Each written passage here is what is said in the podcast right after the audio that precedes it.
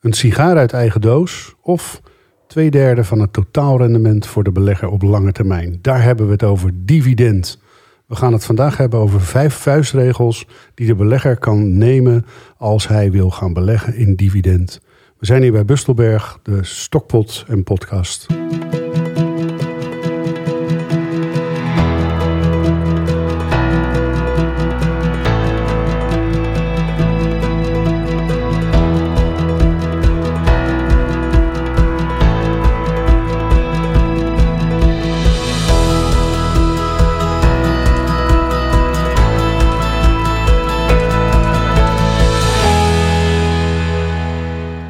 Harte welkom bij de Stokpot over beleggen gesproken.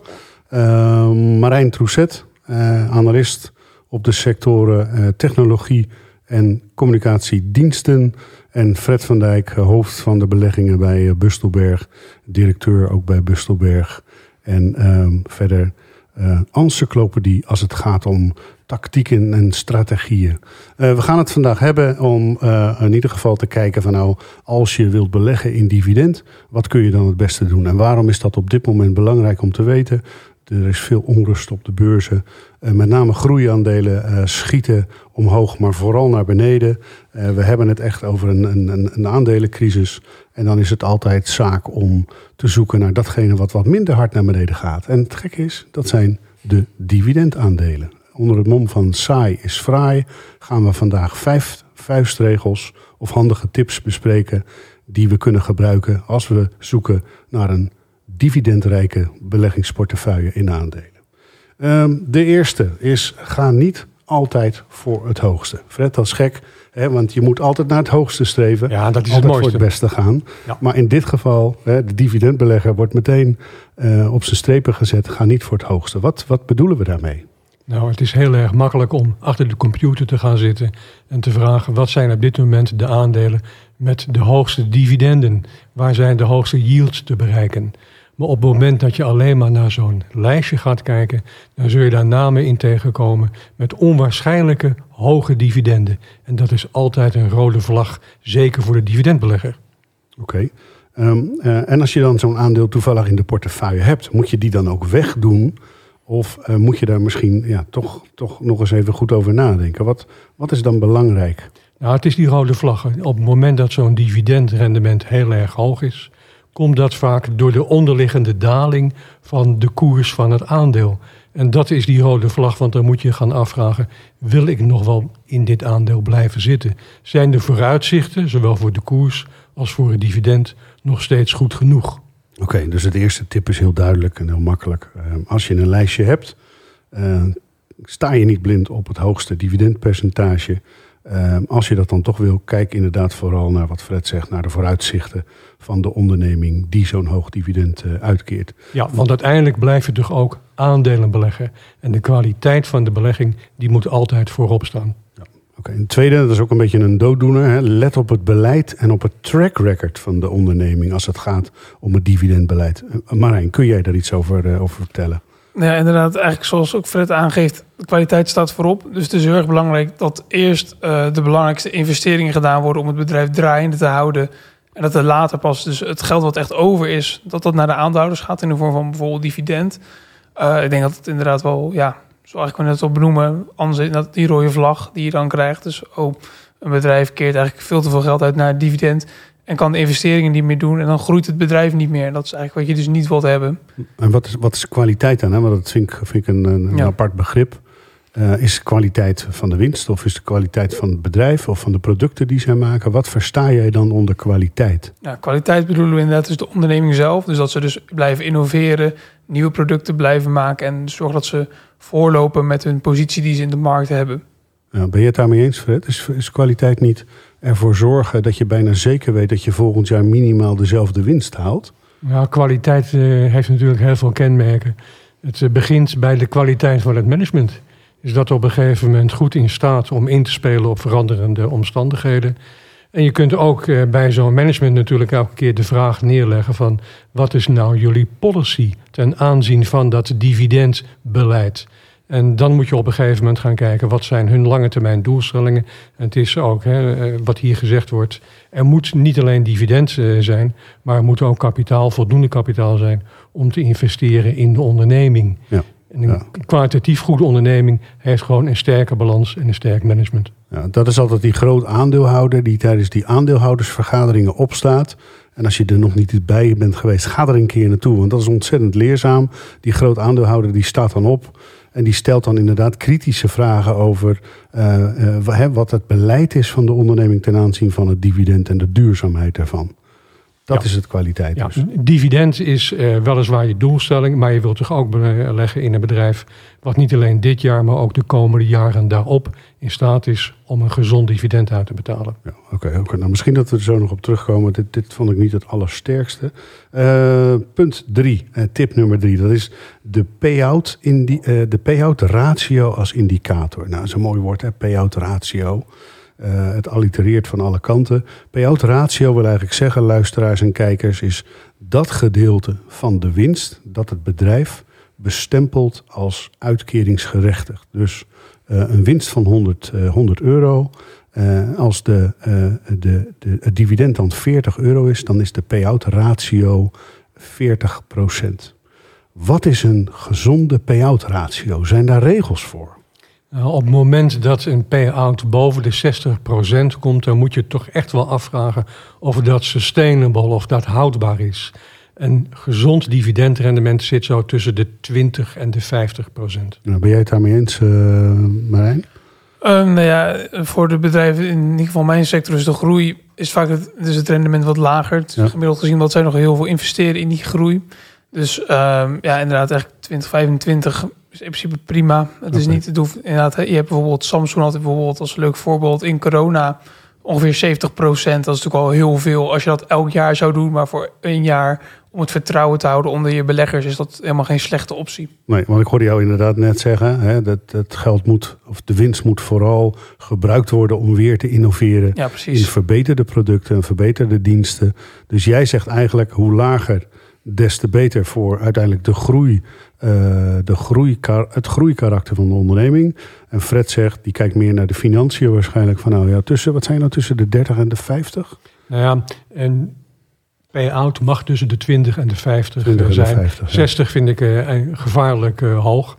Maar het is natuurlijk ook, en kan wel eens een keer een slecht jaar tussen zitten. Ja, ja. En een bedrijf wat altijd een vrij lage payout ratio heeft en een sterke balans, kan zich er ook de luxe permitteren om in een jaar als het coronajaar toch dat dividend te handhaven. Om de aandeelhouder blij te houden. Juist, en dan komen we toch weer terug op punt 2, wat net misschien toch wat vaag was is, uh, hè, er kan een slecht jaar tussen zitten, maar wat doet de onderneming? Hè? Wat is het duurzame beleid ten aanzien van, uh, van uh, dividendbeleid? Oké, helder.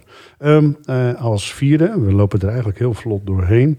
Als vierde zegt Fred eigenlijk, zoek altijd een sterke sector.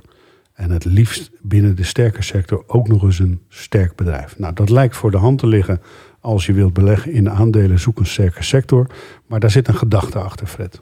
Nou ja, nogmaals, die lijstjes zijn heel erg makkelijk. Maar wat je vaak zult zien, is dat de hoge dividendbeleggers, de hoge dividendbetalers in één sector uitkomen. En daar moet je voor waken. Je blijft aandelenbelegger.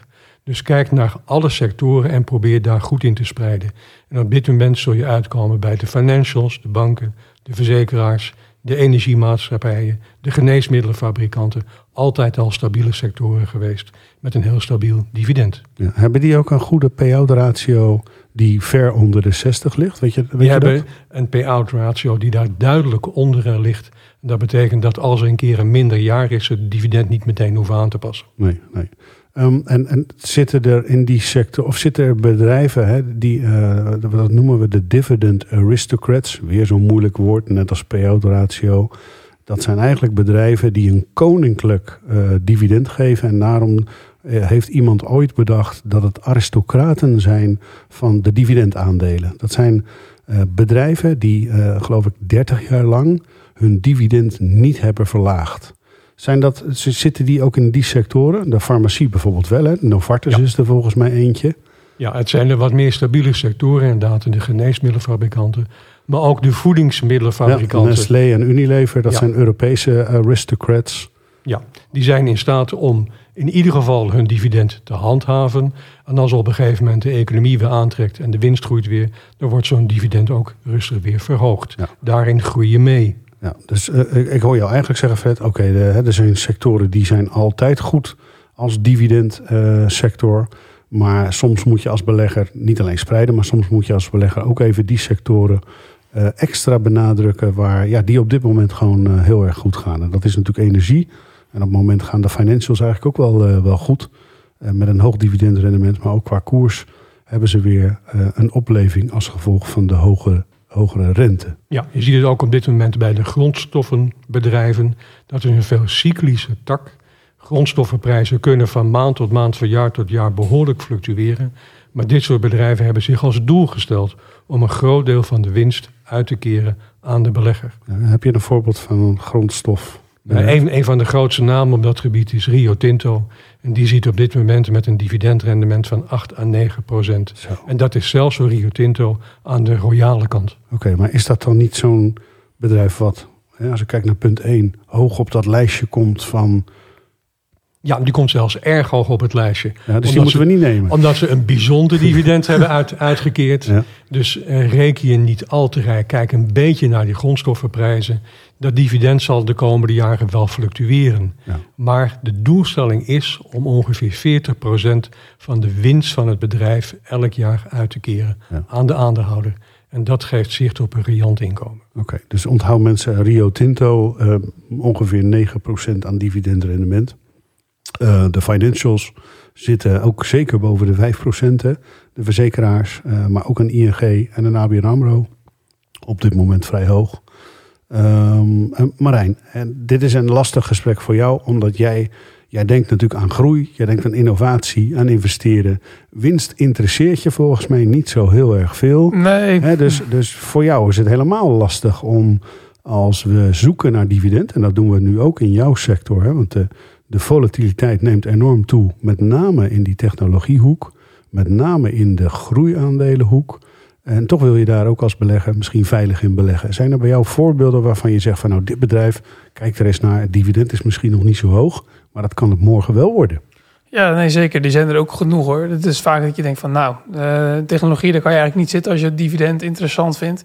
De payout ratio's, zoals we het benoemen, zijn niet zo hoog als inderdaad bij de bedrijven in de markt die wat stabieler zijn. Technologie, er gebeurt natuurlijk heel veel, veel eh, innovatie. Maar bijvoorbeeld bedrijven als een Microsoft, die, die keren al, even kijken, ik heb het hier staan, al 17 op jaar eh, dividend uit. En dat die verhogen dat al 18 jaar lang. Dus steeds, het is niet veel, maar steeds een beetje meer wat erbij komt. Dus eh, bijvoorbeeld Apple, een mooi voorbeeld van een bedrijf wat dividend uitkeert. ASML, Samsung, ik heb er al een paar genoemd. Oké, nu noem je toevallig allemaal bedrijven die volgens mij ook hele grote aandelen inkoopprogramma's hebben. Ja, klopt. Waarvan we weten, Microsoft en, en Apple, dat ze ook nog eens beschikken over een bankrekening die misschien net zo groot is als een Zuid-Amerikaans land. Ja. Ehm, moeten die bedrijven dan niet veel meer dividend gaan uitkeren?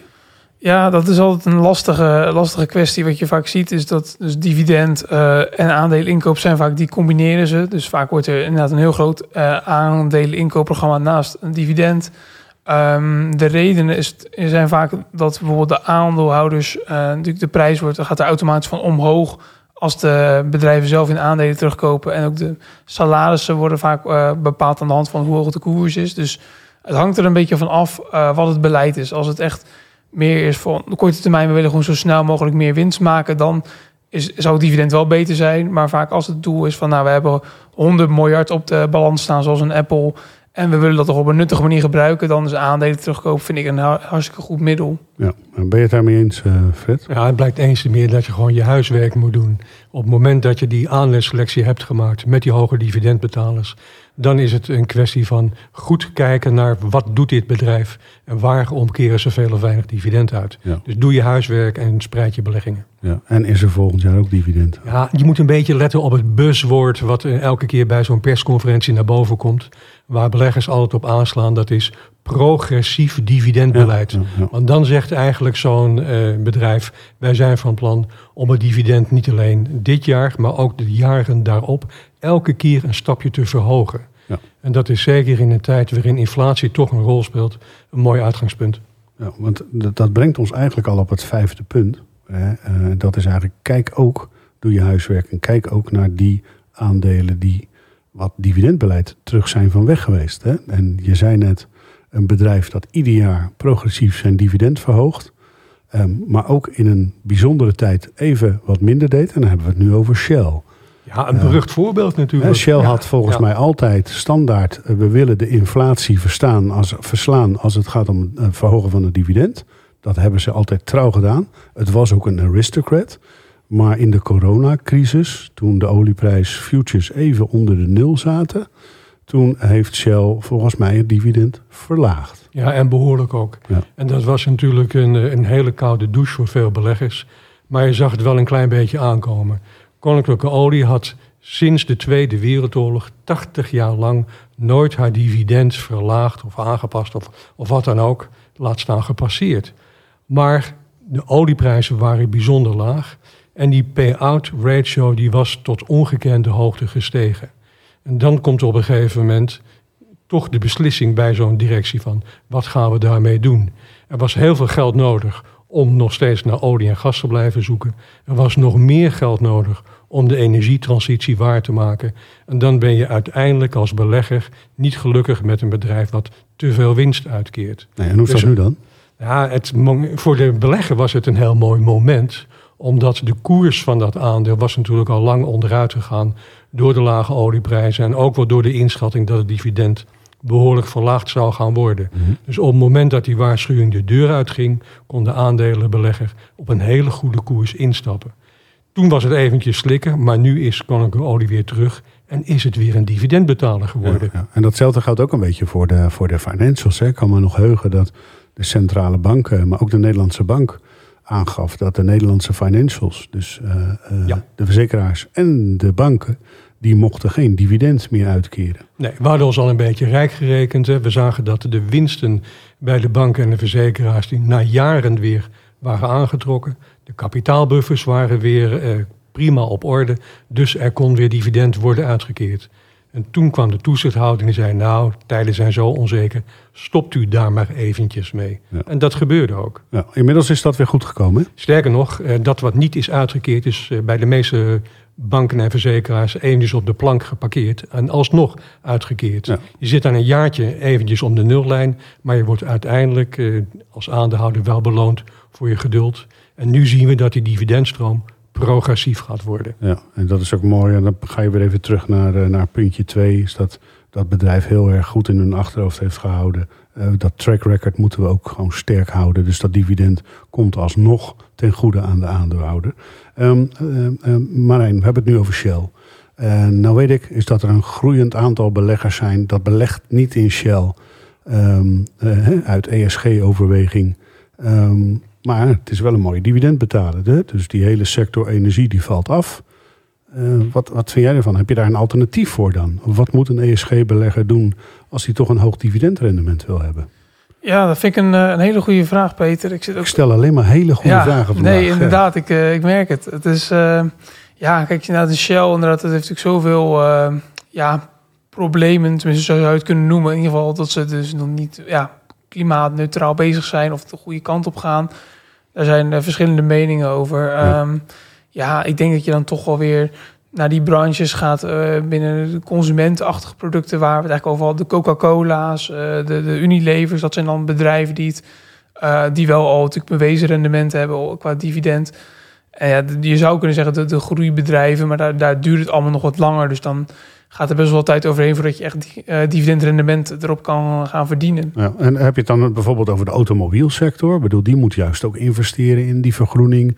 door alle auto's van diesel, benzine, gas naar eh, elektriciteit eh, te laten gaan. Ja, nee, ja, ja, inderdaad. Dus misschien een Volkswagen. Ik weet niet in hoeverre dat het dividendrendement van een Dat is Volkswagen best wel rijk. Niet- BMW heeft ook een rijk dividendrendement. ik weet niet of dat komt omdat de koers is afgekomen. Ja, de, Fred die knikt al ja.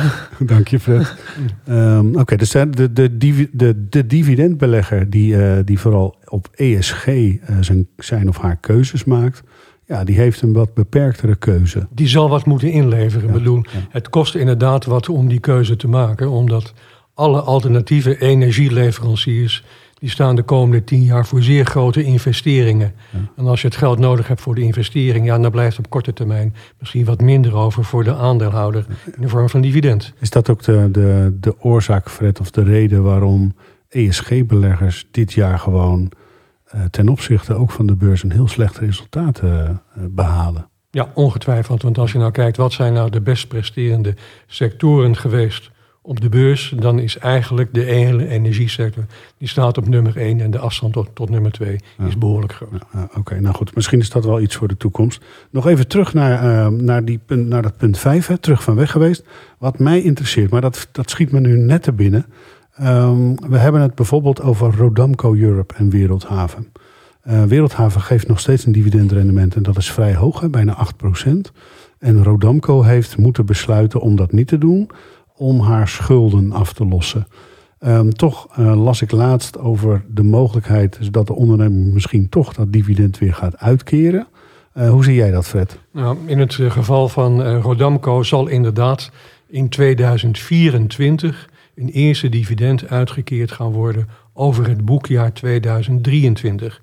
Dus je hebt wel geduld nodig. Ja. Is nou typisch zo'n bedrijf waarvan op een gegeven moment de balans onder druk stond. Er moest worden verkocht tegen lage prijzen. Er moet orde op zaken worden gesteld. En uiteindelijk zal zo'n vastgoedbedrijf weer dividend gaan uitkeren. Wereldhaven doet het al. Het staat of valt natuurlijk met de bezettingsgraden, met de huren en dergelijke.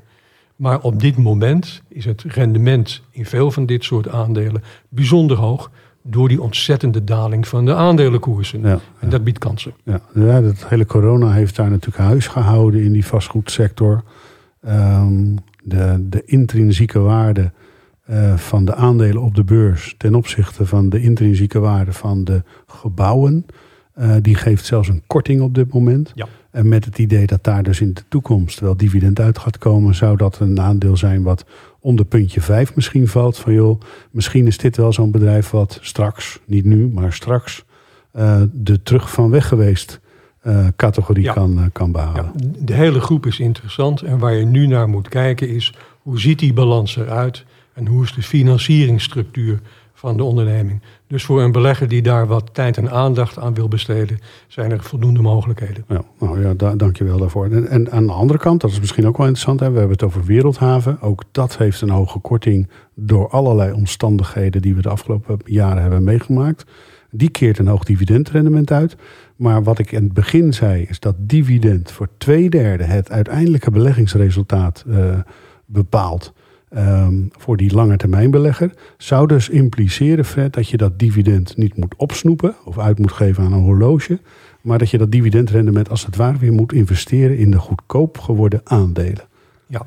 Dan verdien je geld. Ja, uh, je moet ook consequent daarin zijn. Als een bedrijf elk jaar een dividend uitbetaalt en je hebt het niet nodig, durven dan ook te herinvesteren in datzelfde bedrijf. Okay, dat is de gouden tip eigenlijk, ja, want dan, herinvesteren. Ja, want je krijgt dan dat rente over rente effect. Natuurlijk, die koersen kunnen wel eens gedaald zijn. Maar op het moment dat je dividend herinvesteert en dus weer bijkoopt tegen lagere koersen, wordt je uitgangspositie steeds beter. Ja. Dat merk je niet in jaar 1, ook niet in jaar 2. Maar dat maakt echt het grote verschil op de wat langere termijn. Ja, want, maar, maar jij had daar een klein onderzoekje naar gedaan, even snel hè? Ja, klopt inderdaad. Het was wel leuk. Ik ging uh, eens kijken. Tenminste, ik had eigenlijk met, uh, boven het gesprek met Fred nog even erover over de AX. Dat uh, eigenlijk dat dat lijkt alsof dat alleen maar ja, stilstaat. Als je kijkt op 15 jaar qua rendement. Dat heel veel mensen als nou, zo vergeleken met de S&P doet de AX echt helemaal niks. En toen kwamen we op, eigenlijk op de AEX uh, gross return. Dus dat is eigenlijk waarbij het dividend herbelegd is. Dus voor heel de AEX, zeg maar. Dus, ja. dus je hebt gewoon de AEX, de bedrijven die gewoon koersrendement maken. En die het uh, dividend waar het herbelegd is. En dan zie je eigenlijk het verschil. Ik heb hier het uh, grafiekje voor me. Die kunnen we wel, denken we, erin plakken. Ja. En dan zie je eigenlijk dat de blauwe lijn is de gross return. En de AX, de gele, is de, de normale. En dan zie je eigenlijk op 10 jaar, dus vanaf de start in 2000 tot aan nu, zie je voor de blauwe lijn, dus de gross return, 155% rendement. En de uh, normale, dus de AX, is simpelweg is het 22,7. Dus dat is echt wel een heel aannemelijk verschil of het dividend herbelegd is of niet. Ja, Nou, dat, uh, dit, een plaatje zegt vaak meer dan, uh, dan duizend woorden. Klopt. Dus u had deze podcast eigenlijk niet hoeven te beluisteren. U had gewoon direct naar het einde kunnen scrollen en het plaatje van Marijn ja. kunnen zien. En dat maakt heel goed duidelijk dat als je blijft beleggen, hè, dus blijf belegd. Maar als je dat dividend herinvesteert, als dat kan tenminste, dat je dan uiteindelijk je vermogensgroei uh, laat zien. Ja, dat betekent um, ook ja. dat iemand die dus uitstapt uit die markt, die mist dan op een gegeven moment het dividendrendement. Ja, ja. En dat is altijd het gevaar van de belegger die alleen maar naar die stijging van koersen, daling van koersen kijkt. Probeer daar een beetje doorheen te prikken. Inderdaad, door naar zo'n total return index te kijken. Ja, nou, dat is natuurlijk wel leuk, hè? Kopen en verkopen kan ook af en toe even leuk zijn. Goedkoop weer bijkopen ah, kan wel. leuk zijn. Ja. Uh, maar je hebt helemaal gelijk, uh, Fred. Onder het mom van saai is fraai. Blijf zitten. Uh, hebben we zojuist besproken vijf vuistregels voor de dividendbelegger. Ik hoop dat u er wat aan heeft en hopelijk ook tot de volgende keer. Marijn, Fred, hartelijk dank voor deze podcast. Deze podcast is geen aanbod, beleggingsadvies of financiële dienst. De waarde van beleggingen kan fluctueren.